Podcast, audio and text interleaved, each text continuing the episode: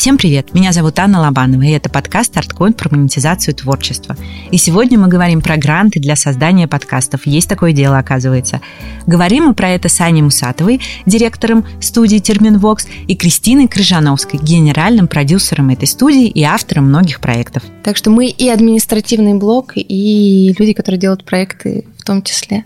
Как вам было не страшно в двадцатом году создавать гранты, идти создавать новые проекты? Или это все было до пандемии, просто реализовано уже позже? Первый конкурс был вот прям на пороге пандемии, когда мы решили понять, как это работает, сделать все правильно. И мы, собственно, в двадцатом году его выигрываем первый раз. Как раз локдаун, прям вот как сейчас помню. Мы сидим все в Москве с ку ар-кодами. А, а... вот и нет, а вот и нет никаких ку ар-кодов. Были электронные пропуска. А, мы ездили на студию, когда, да, когда, собственно, у нас были только ку ар-коды. Можно было распечатать. Так подождите, вам давали их? Вы вошли в ту самую узкую категорию, которая могут работать людей? И как вот отдельный человек мог там раз в неделю куда-то поехать а, по пропуску. Тогда. Да, мы вот так ездили. Мы берегли их вообще как зенцок, потому что, а вдруг у нас случится запись. Да, и на самом деле это даже не было страшно. Ну, это было менее страшно, даже чем было бы просто в обычное время. Потому что мы понимали, что, да, конечно, если говорить вообще про аудиторию подкастов, сейчас отвалится быстро аудитория, которая слушает в дороге. Но мы уже прекрасно видели, и там по, ну, в первую очередь по западным опросам и статистике, и аналитике, и по, есть такое, на тот момент, по-моему, конец две тысячи восемнадцатого года был, данные собирались, Медиаскоп делал для ИАБа, такая международная ассоциация, да, которая контролирует всякие, стандартизирует и контролирует статистику, аналитику на рекламном рынке. Собирали данные по слушанию аудио в диджитале, и там был небольшой блок про подкаст. И мы уже тогда понимали, что даже на нашем еще молодом рынке уже есть спрос, вообще запрос на ситуацию слушания дома.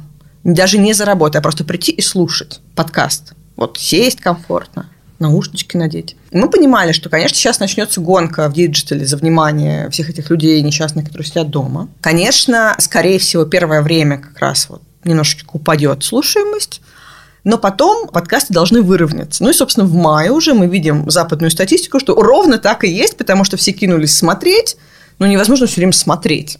Да, как бы тебе нужно что-то делать. Там, я не знаю, йогой позаниматься, на дорожке походить, помыть посуду, ну, как-то занимать себя, да. И, в принципе, люди стали, ну, как бы уставать от постоянного зрительного контакта, видимо. И действительно, подкасты стали расти назад. Еще потом выпрыгнули немножечко, еще добрали аудиторию, которая не особо, как бы, да, интересовалась ими. И понятно, что когда все потихонечку стало открываться, а у нас, в отличие от всего мира, оно стало открываться даже не потихонечку, то еще и вернулось слушание в дороге, которое, как бы, всегда было самое популярное, но на одном уровне со слушанием за делами всегда. Uh-huh. Вот. И тут, как бы, ну, было очевидно, что аудитория точно не уменьшится. Как бы, ну, если только все совсем не рухнет, все не умрут, и вирус не мутирует в какую-нибудь суперубийственную штуку, которая убьет всех одним залпом. И поэтому в, это, вот в плане кей пи ай нам не было так страшно абсолютно. Мы очень переживали за продакшн, потому что тут закрываются, новое регулирование, тут какой-нибудь карантин, кто-нибудь сел на карантин, а он в продакшн-команде, ну и вот это вот все. Как выкручивались? Как все, ну то есть у нас были просто супер разные ситуации. Помимо того, что мы могли только единовременно один раз фактически поехать на студию в неделю, а мы же занимаемся не только одним проектом, нам же нужно и текущие поддерживать. И там отваливались гости, гости не брали трубки, не приезжали на студию. Были разные причины, это не всегда было связано с ковидом, но общая истерия... Я сейчас не в плохом смысле, это просто было состояние, которое, в которое мы были погружены. Если вы помните, страшно было в принципе, страшно было все, страшно было снять перчатки, страшно было дотронуться до ручки там, двери или кнопки в лифте. И в этом смысле общее настроение было очень тяжелое. Хотя наш первый проект, который «Понаехали и остались», который у нас выиграл. Это, кстати, отдельная тема, как мы делаем ставки внутри команды, какой проект выиграет. Мы, во-первых, не знали в тот момент, вот если говорить про старт, когда мы подавали эти заявки, мы вообще не подозревали, что у нас есть, в принципе, реальные шансы выиграть. Мы никогда этого не пробовали. За кей пи ай мы были спокойны, как говорит Аня, это все-таки ее вот работа такого э, прогнозолога, я не знаю, как назвать. Вот. А в плане продакшена действительно были какие-то странные ситуации, а главное, это было так далеко, это было лето, и нам нужно было что-то про него понимать. А мы в ситуации, когда мы закрыты по домам, и мы, у нас фактически нет нормальной там рабочей рутины, и мы вот это не понимали. И продакшн, он действительно был такой немножечко на взводе, вот. Но потом как-то, ну, все выровнялось. Мы, в принципе, очень комфортно как-то работали над первыми проектами, мы их там заранее сдавали, как-то согласовывали, то есть не в пример, как в этот раз получилось, в этот да. раз не из-за пандемии уже было страшно, а из-за сроков. Но а. в итоге выдержали сроки и молодцы. Молодцы. А когда вы решили создавать студию, расскажите немножко про это, сколько было изначально человек в команде, и сначала это были инди-подкасты, брендовые или сразу гранты? Нет, ну это не были инди-подкасты с самого начала. Да. Это такая очень теплая, на самом деле, и поддерживающая история.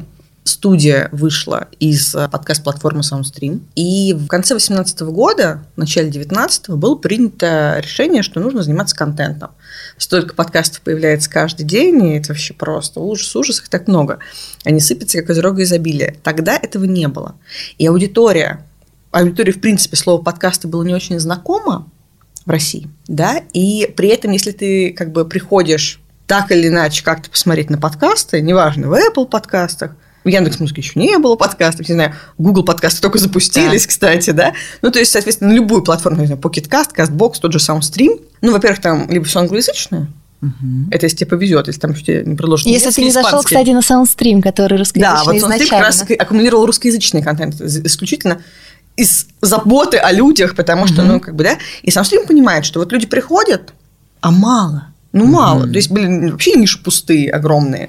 Да, такие, да. С другой стороны, как бы то, что есть, не всегда отвечает запросу, mm-hmm. даже в категории, потому что, ну, там есть три мужика на кухне, а есть как бы нарратив. Люди хотят нарратив.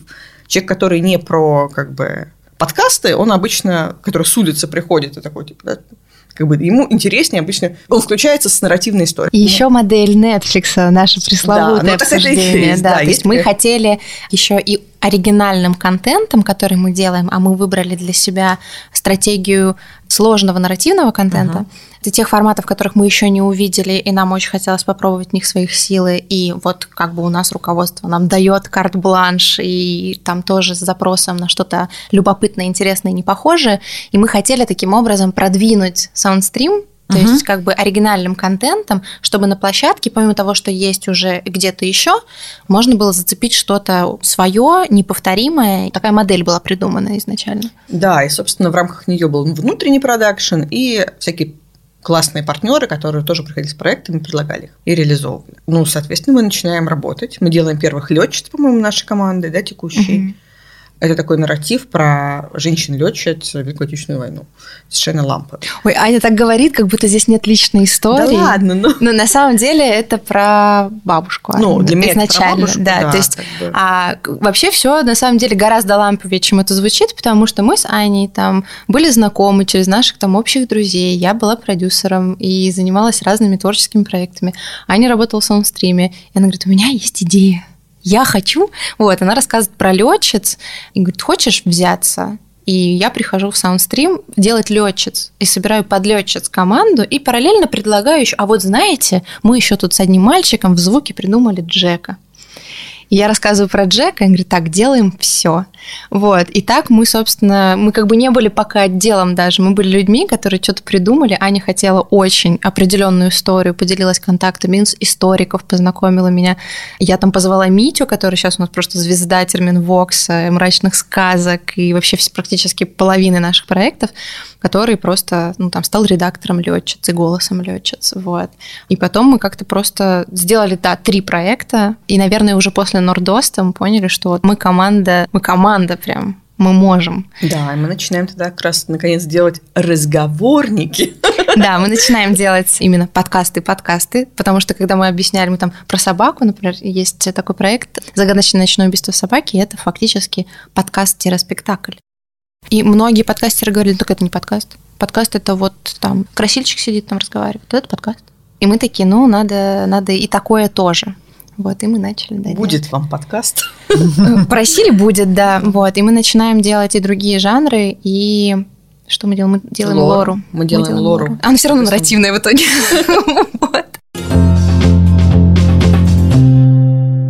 Привет! Это опять мы, кровавый и увлекательный подкаст «Дневники Лары Павловны» от студии Terminvox. Я Маша. А я Митя. Я иногда думаю, что, наверное, главная цель нашего подкаста — это, ну, больше развлекать. Долго томить не буду. Тамара убила свою подругу. Причем убила особым образом. Цитата из ее показаний. Пересказывать не хочу.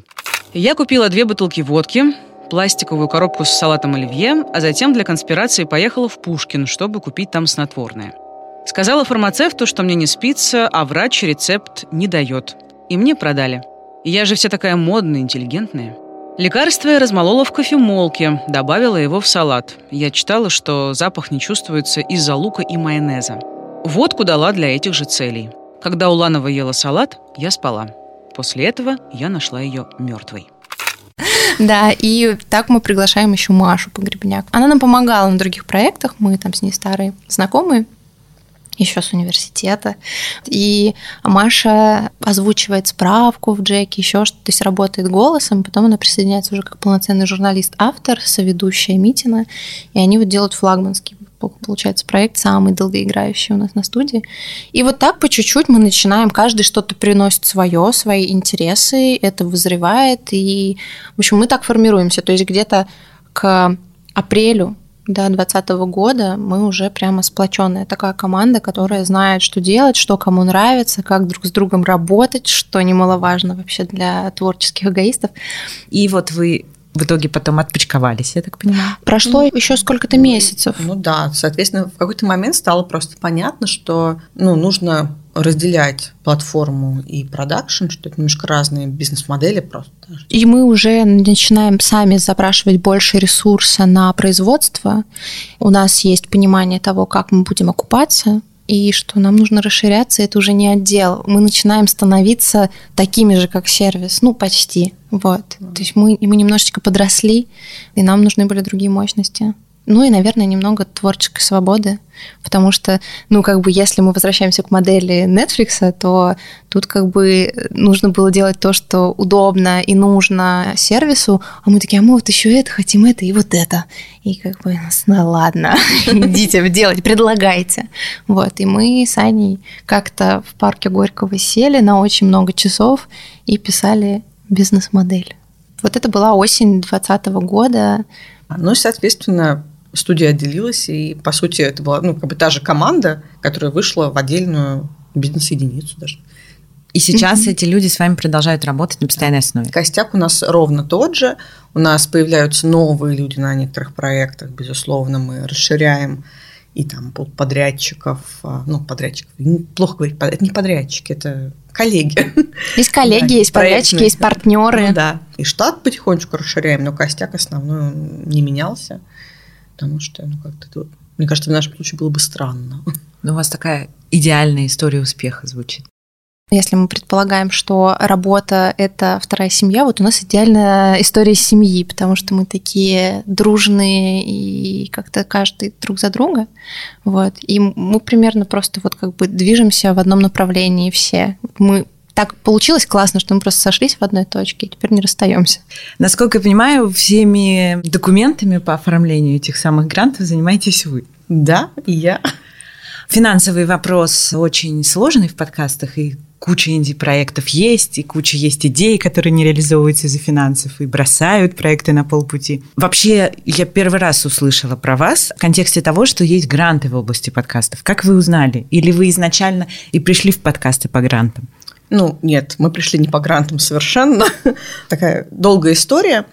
Мониторя, в принципе, инфополе там, медийное и так или иначе с нами связанное, плюс-минус, мы еще в конце девятнадцатого года была такая большая новость о том, что АНО ИРИ, есть такая государственная организация, получила, собственно, от государства деньги налогоплательщиков на то, чтобы реализовывать больше контента в сети интернет и так далее, и так далее. И это был первый раз, когда туда вошли подкасты.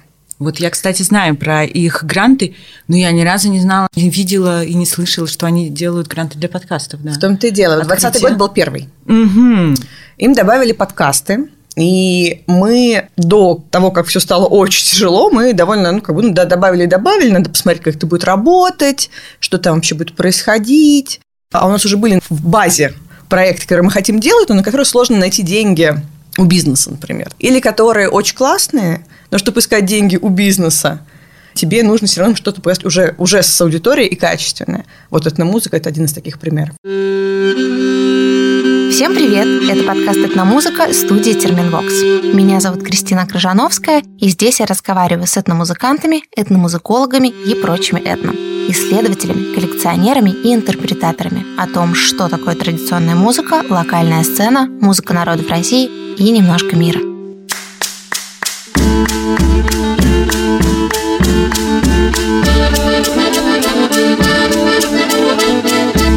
Сегодня я удивительным образом прилетела брать интервью не куда-нибудь, а в Москву. Уже дважды мы пытались отправиться в экспедицию с этнографическим лейблом «Антоновка Рекордс» в Оренбург и окрестности. Но не получилось и нет сил более откладывать нашу встречу. Предлагаю вам послушать наш разговор с Антоном Апостолом, основателем лейбла. А еще, конечно, этномузыку. На этот раз не только России, но и других стран, близких и далеких, и даже мамы Африки. Дополнительно выпуск по инициативе гостя приправили живым исполнением под балалайку.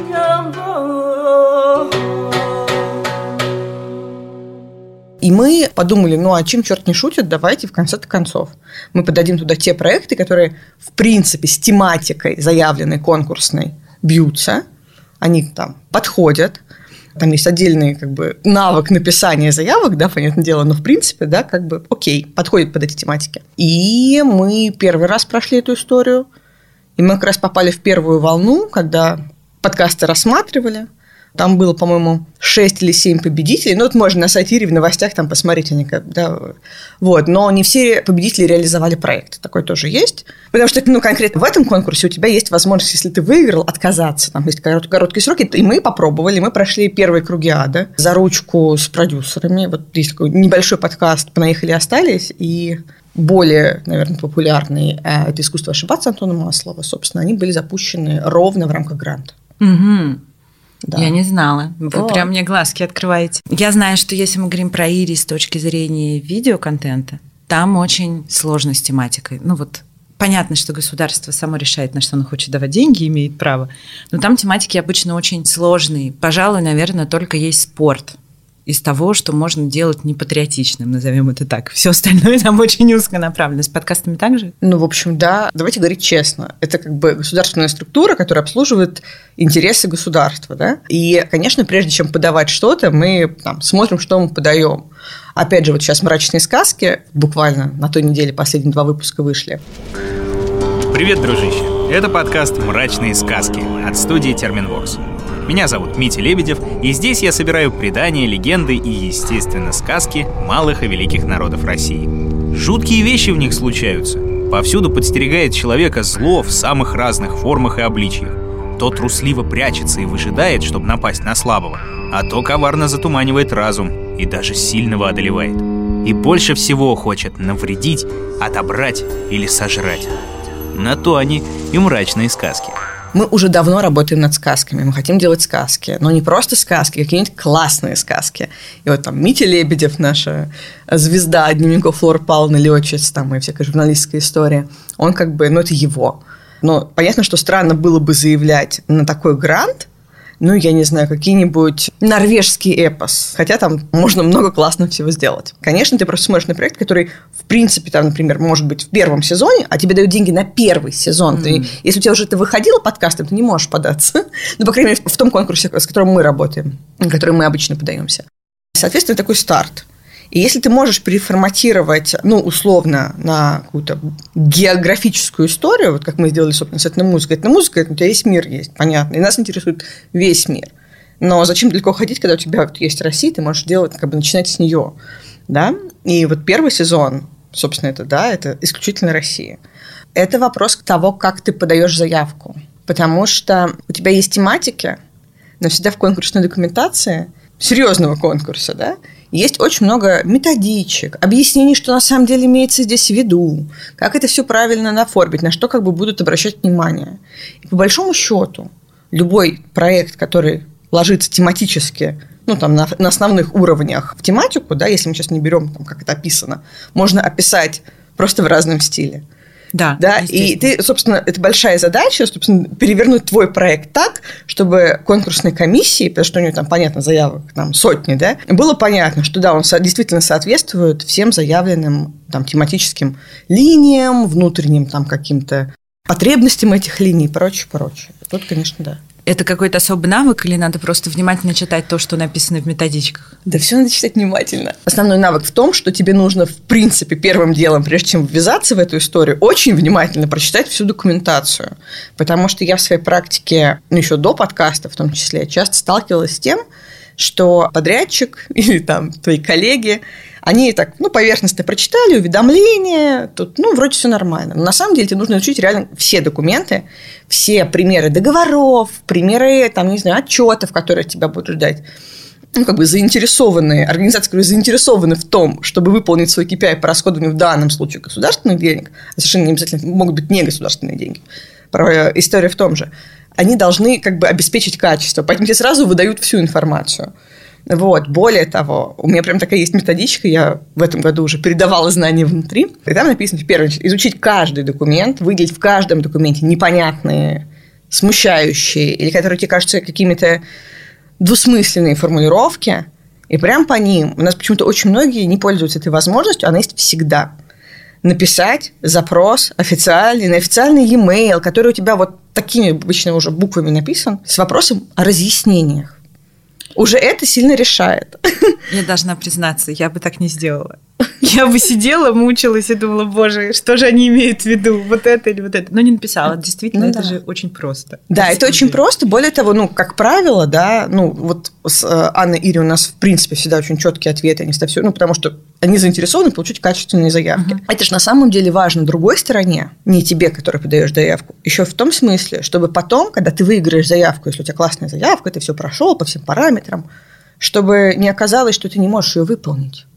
Или что на самом деле ты вообще собираешься делать другое. Я здесь говорю не только про описание и про фактуру, да, про сам контент, с которым ты работаешь, а скорее даже про вот это обслуживание всей заявки. Почему? Ну, потому что часто бывает, я это не раз видела в своей практике, все, мы выиграли, классно, а потом, ой, а что, а права не у нас? Или наоборот, ну, как бы в, в конкретно этом конкурсе там как раз исключительные права у того, кто выиграл, остаются. Да? Бывают разные. То есть эти все моменты, они всегда на этапе объявления, всегда известны. Но это нужно сесть и прочитать, да, триста страниц текста, вот написанного бюрократическим официальным языком. Вот, поэтому я прям, у меня такой чек-лист, сначала все прочитать, неважно, это коммерческий тендер, это государственный конкурс, грантовые заявки. Значит, соответственно... И там есть такие пункты. Проверить, есть ли уже проект договора, который ты будешь подписывать, есть ли у тебя время на отказ. Потому что, ну, часто бывает, что подается проект там вот здесь на конкурс, здесь на грант, а здесь еще спонсоры ты ищешь, потому что, понятно, все как бы везде подают. И, например, ну, часто в конкурсах ты не можешь подать его, ну, там, с софинансированием уже, да, вот, тогда ты вынужден отказаться. И тебе нужно четко понимать, можешь ли ты ходить дальше искать спонсоров и подмогу, или тебе нужно ждать результатов конкурса.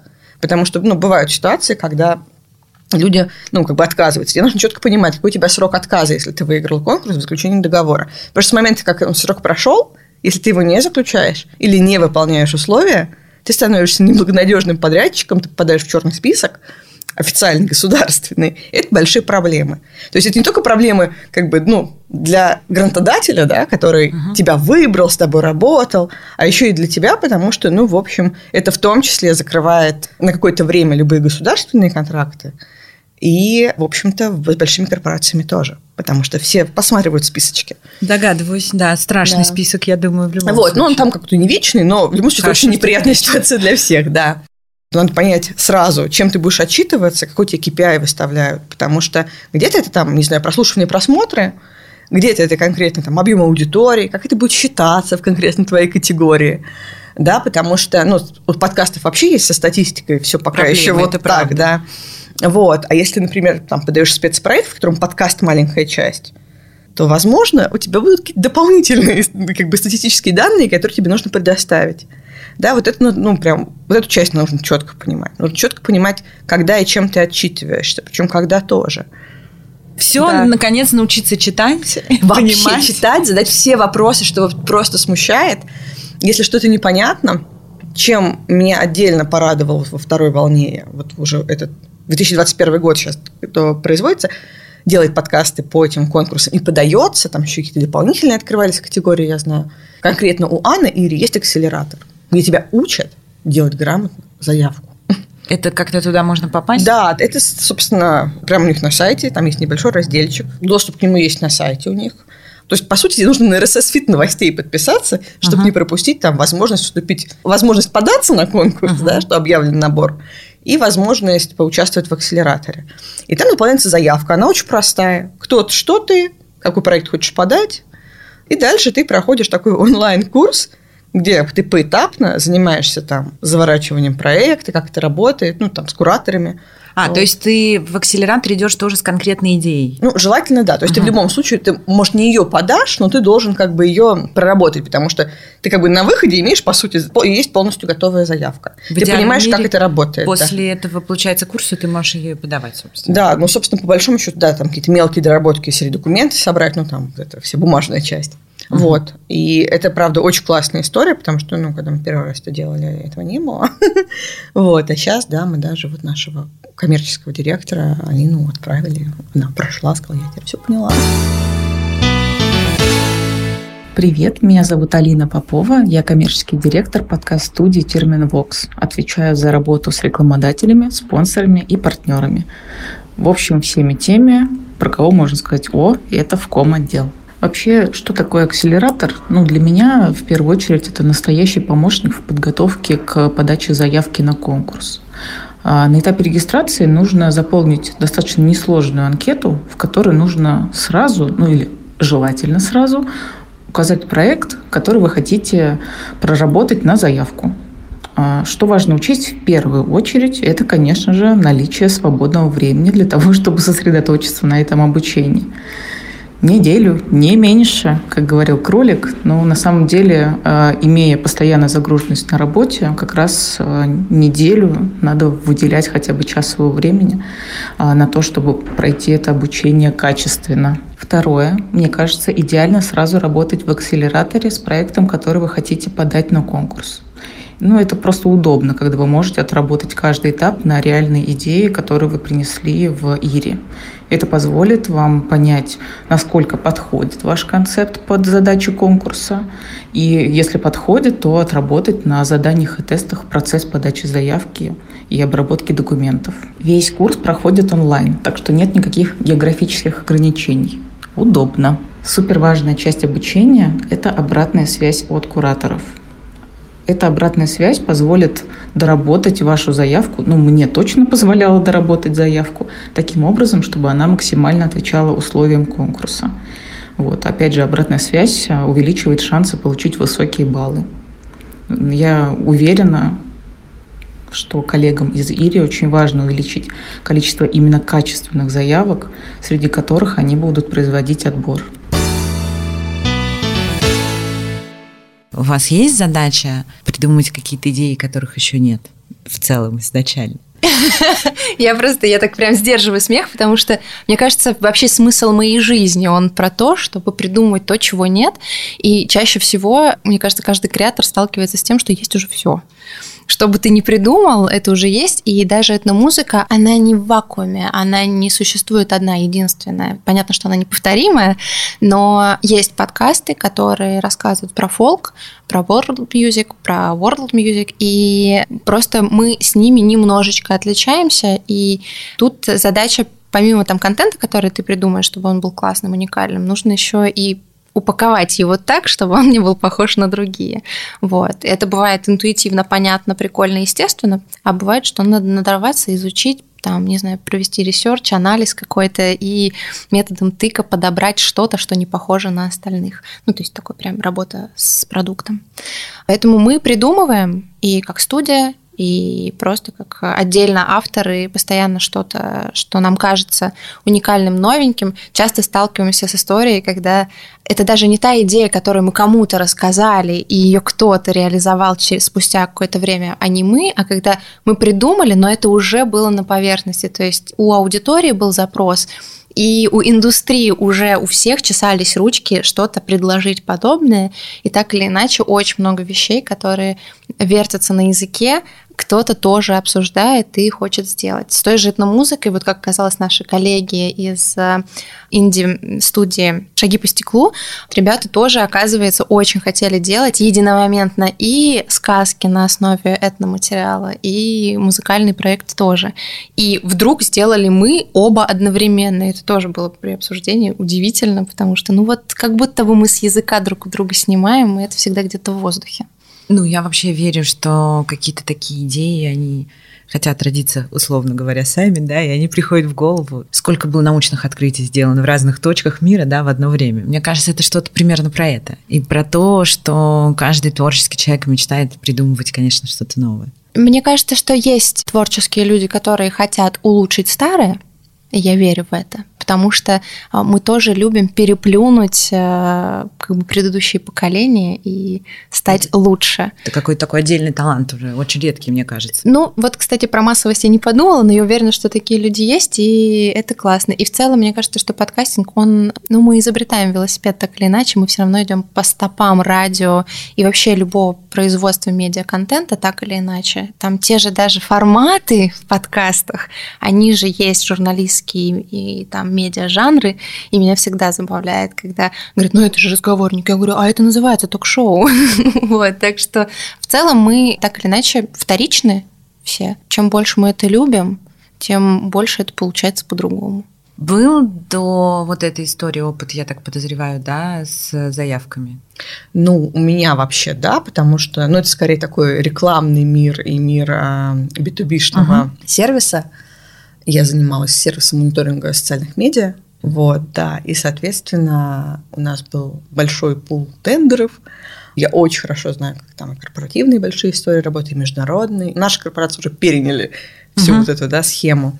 Вот, очень хорошо знаю, что такое эф зэ, когда ты работаешь с государственными компаниями, потому что, по сути, ты всегда участвуешь в тендере. То есть это такой мини-конкурс, но все конкурс, просто...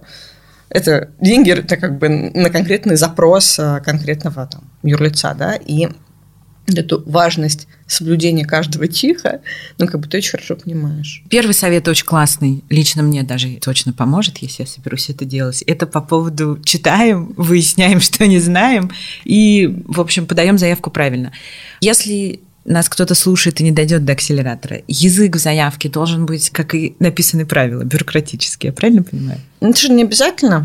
Ну, опять же, конкретно вот в данном случае там очень понятная методичка, в которой написано, что подразумевается там, я не знаю, под нравственными ценностями, uh-huh. да, что там подразумевается под этим, под этим, под этим. И твоя задача, ну, помимо того, что вообще рассказать про проект и почему его надо делать, соответственно, рассказать, почему это как бы будет работать. Почему-то отвечает их требованиям.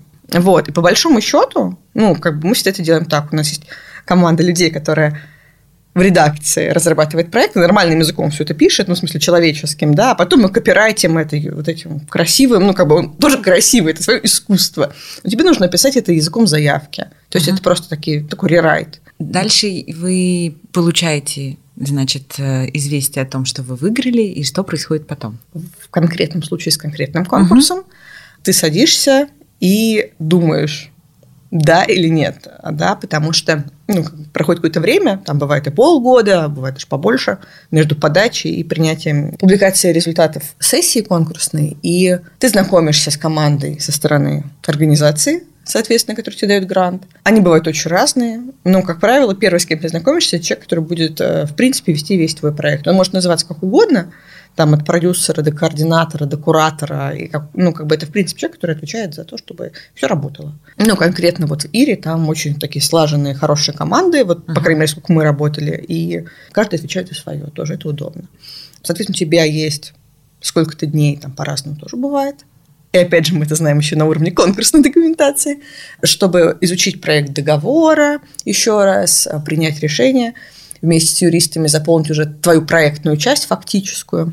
И тут прям очень тоже внимательным нужно быть, потому что, ну, давайте скажем честно, когда мы подаем заявки, и только, неважно, подаем заявки, либо просто разрабатываем проект для себя, мы обычно сильно оптимистичнее, чем когда нам это нужно уже переложить на фактически продакшн вот здесь и сейчас, потому что у тебя часть команды может быть занята на чем-то другом, там, я не знаю, кто-то выпал, я не знаю, коронавирус случился, вот это прям была очень показательная история, когда все закрывается, ну, или вот как у нас, например, с Этномузыкой, у нас мы очень классно все распланировали, вообще идеально, с запасом. Ну, только у нас Кристина вывалилась на карантин, и все как бы.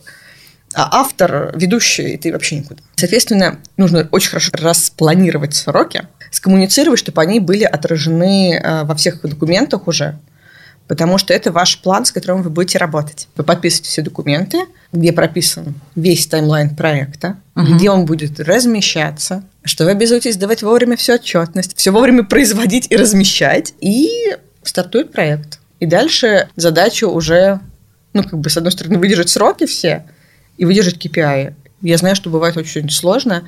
Ну, как бы, когда люди уже знают, что такое делать подкасты, они думают, что сейчас они тут на коленке что-то запишут, обычно все хорошо. Но бывает, что люди подаются, такие выигрывают классно, а потом выясняется, что от них качество хотят, а не записанные на кухне на iPhone. Да, я бы, наверное, тоже тут вмешалась, потому что сами подкастеры не понимают иногда, что подразумевается под качеством, которое требует от них там грантодатель или заказчик или еще кто-то. Потому что разные критерии, собственно, uh-huh. использовать, потому что есть качество звука, а есть качество контента, и это разные вещи. А для кого-то разговорник, хорошо сделанный, чтобы просто люди говорили четко, слаженный, классный монтаж, что это действительно живая беседа, это уже качество. А для кого-то качество – это выстроенный нарратив, классная структура повествования, там какие-то интересные твисты, возможно, вот это качество. И это те вещи, которые не всегда удается обсудить на старте. Какие, кстати, критерии оценки там? Они как-то прописаны? Ну, очевидно, наверное, что прописаны какие-то, наверное, кей пи ай по прослушиваниям, еще что-то. Uh-huh. Что тоже я хочу вас спросить, как мы можем гарантировать, учитывая с подкастами сложность? А, вот так. Но, собственно, как и в любом, на самом деле, коммерческом контракте, ты упираешься в ту же ситуацию, что если что-то гарантируешь, то хоть тушкой, хоть чучелком. И вот здесь очень важный момент, если возвращаться к подаче заявки вообще, угу. а когда мы говорим, вот там, первый пункт, все внимательно прочитать, выделить, задать вопросы, а второй – понять, ты вообще подаешь весь свой проект туда или, например, только часть его хочешь закрыть. То есть ты прям оцениваешь, сколько ты, ну, реально готов, точно знаешь, какой-то кей пи ай можешь выполнить, потому что он же всегда завязан на стоимость проекта, на объем денег полученных. Про часть не очень поняла. То есть я поняла, что идет речь про то, что ты по-любому новую идею какую-то реализуешь. Uh-huh. Допустим, первый сезон. Часть имеется в виду, чтобы Но... подкаст был частью проекта? Нет, смотри, условный. У меня есть классная идея, подкаст, я не знаю о чем, о чем-нибудь. Ну, любая. Про зоопарк. Я понимаю, что вот у меня продакшн будет стоить столько. Пять рублей. Например, да. А мне бы еще классно, например, на промо вот столько, тогда я точно понимаю, что там за полгода я его раскачаю, у меня будет больше охват. Так, три рубля сидишь... на промо мы закладываем да, да. тоже в заявку? Ну, если у тебя есть для, в заявке возможность это сделать, то мы его туда добавляем. Ну, неважно, у тебя вот есть как бы тотал, который ты себе представляешь, тебе нужен, для того, посчитал, подумал, там, заложил всякие дополнительные расходы незапланированные, которые могут возникнуть там, в каком-то проценте. Сел, посмотрел на это. А потом посчитал по конкурсной документации, сколько ты должен обеспечить кей пи ай, например, прослушиваний, просмотров, не знаю, там, посещений страницы чего-нибудь. У них привязка есть деньги к результату, правильно понимаю, какая-то? Ага. Как, как, на самом деле, есть всегда, даже если она не озвучена прямо, да, и ты всегда смотришь, ты, это, реально, это вообще реальная цифра, ты это можешь обеспечить? Если ты понимаешь, что нет, то ты идешь на второй круг, хорошо. А есть ли вариант, что я, например, свои затраты, ну, там, сам частично оплачу пятьдесят процентов, например, да, стоимости производства, а этим я закрою пятьдесят процентов. Ну, то есть, твоя задача четко понимать, какой ты кей пи ай готов обеспечить. И невыполнение кей пи ай, ну, как бы это, это большая проблема. Серьезная. А вот, вот всерьез, я просто никогда не имела дела с тендерами, грантами и такими вещами. Пугает, если честно, они меня тоже. Я думаю, как многих на входе. Вот, вопрос да такой. И в середине, и на выходе, честно говоря, пугает. Вот давайте возьмем какой-нибудь пример без цифр финансовых и кей пи ай, которые вы должны были закрыть. Просто вот вы делали так Этномузыку, например, да, я так понимаю. Вы еще делаем? Я имею в виду, подавались изначально. Да. Проект, понятно, что живой, да. Я имею в виду, что вот вы подавались, и вы закладывали еще деньги на рекламу, или вы придумывали какие-то некоммерческие способы продвижения, или вы закладывали изначально цифры, ну, скажем так, не оптимистические ожидания, да, а минимальные на всякий случай. Вот минимальные. Психологически внутри как это решать? Минимальные. Ну, потому что иначе ты рискуешь оказаться в ситуации, что, ну, как, я не знаю, может, интернет завтра запретят, ну, условно, да, и у тебя останется маленький сегмент Москва и Питер. Хорошо, если Москва и Питер, а если будет наоборот, кроме Москвы и Питера.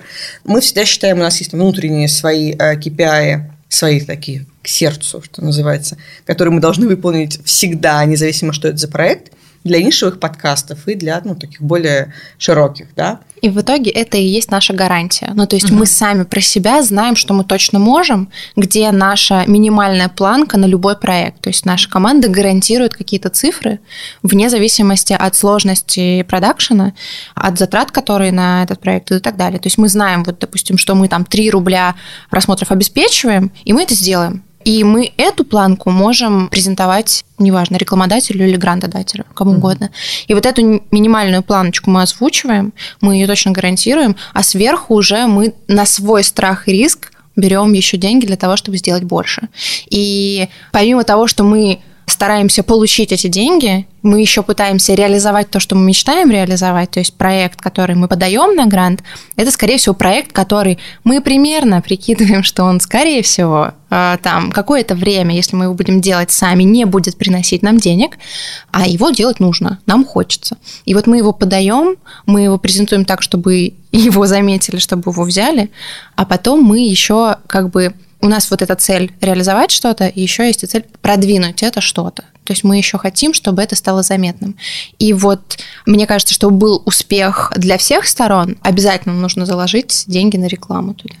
Вот. На все, вот все инструменты, которые только можно использовать для промо, лучше учесть, но с минимальными своими кей пи ай-ами, uh-huh. а не завысить себе кей пи ай, надорваться, не, даже если успеть сделать и перевыполнить, по факту как бы это будет та лояльная аудитория, которая есть, и более широкие массы ты не, не охватишь. Тебе все равно придется каким-то образом вертеться. Ну uh-huh. да, в первом сезоне это не, физически невозможно, ну как бы сложная история. Мы делаем проект, допустим, да, как мы обсуждали пошагово, получу деньги, и отчитываться мы должны, видимо, и в процессе, и в конце, да, и деньги, они поступают заранее, там все прописано. Да, это все прописывается, да? На этапе, вот когда ты выиграл и говоришь, да, мы точно в этой лодке, все эти моменты, они уже утрясаются на уровне как бы твоей коммуникации угу. с командой грантодателя. Конкурс документации еще изначально прописаны варианты допустимые, ну, не один, а их несколько, тебя просто спрашивают, как ты хочешь, тебе как удобно, да, uh-huh. и это как бы учитывается в договоре. Вот, у меня, наверное, такой еще как бы важный лайфхак при работе с такими вещами, прям сразу, ну, помимо того, что оцените ресурсы, десять раз подумай, да, там, что ты выдержишь сроки и, и кей пи ай, какие, какие бы ты ни было, какие тебе предъявлены будут, это реально выделить человека, который будет заниматься документальной частью. Потому что, помимо всего прочего, все твои субподрядчики тоже должны отдать тебе правильные документы с uh-huh. правильными там, указаниями номеров государственных контрактов и прочего, прочего. То есть, ну, как бы этому всему расскажут, этому научат, но это прям реально большой полуработ, который, ну, как-то обычно все так, ой, ну ладно, бумажки. Разберемся да. потом. Да, да, у, меня есть другой, у меня есть другой лайфхак из продакшена, который...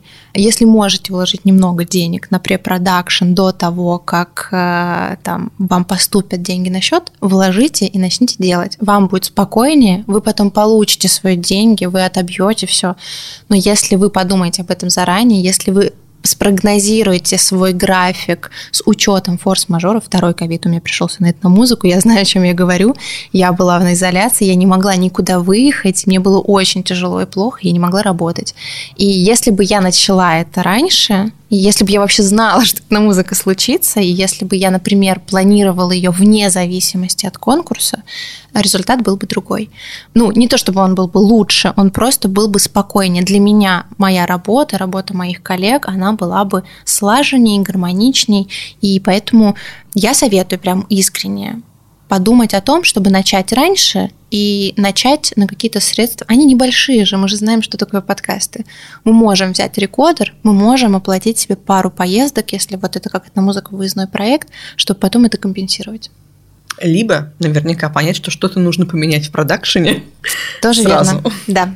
То есть вы имеете в виду, ну, упростить, удешевить? Не обязательно, но просто может, ну, бывают ситуации, когда ты все очень классно придумал, начинаешь делать, а понимаешь, что... Поменять надо, местами, там, да. заменить команду, там да. что-то еще, передоговориться с продюсером грантодателя на какие-то другие условия. Мы так делали, мы меняли сроки. Ну, из-за моей болезни мы сдвинули каждый проект на две-три недели. И мы, конечно, себя поставили в очень жесткие рамки, но и мы были честными про отчетность. Это тоже очень важно. А главное, есть разные отношения к разным и гос, и частным структурам, но там такие же люди, как и мы, и они тоже очень хотят сделать классно. И вот если к ним с этой позиции подходить, они помогут вообще чем угодно, в любую ситуацию впишутся. И это, ну, мне кажется, переоценить ту благодарность, которую мы испытываем к нашим продюсерам, да. просто невозможно. В общем, я из общения сделала один вывод для себя, что нужно просто все внимательно изучить и следовать по пунктам прописанным. И тогда вроде звучит, что не так уж и страшно. Да и, даже если и... страшно,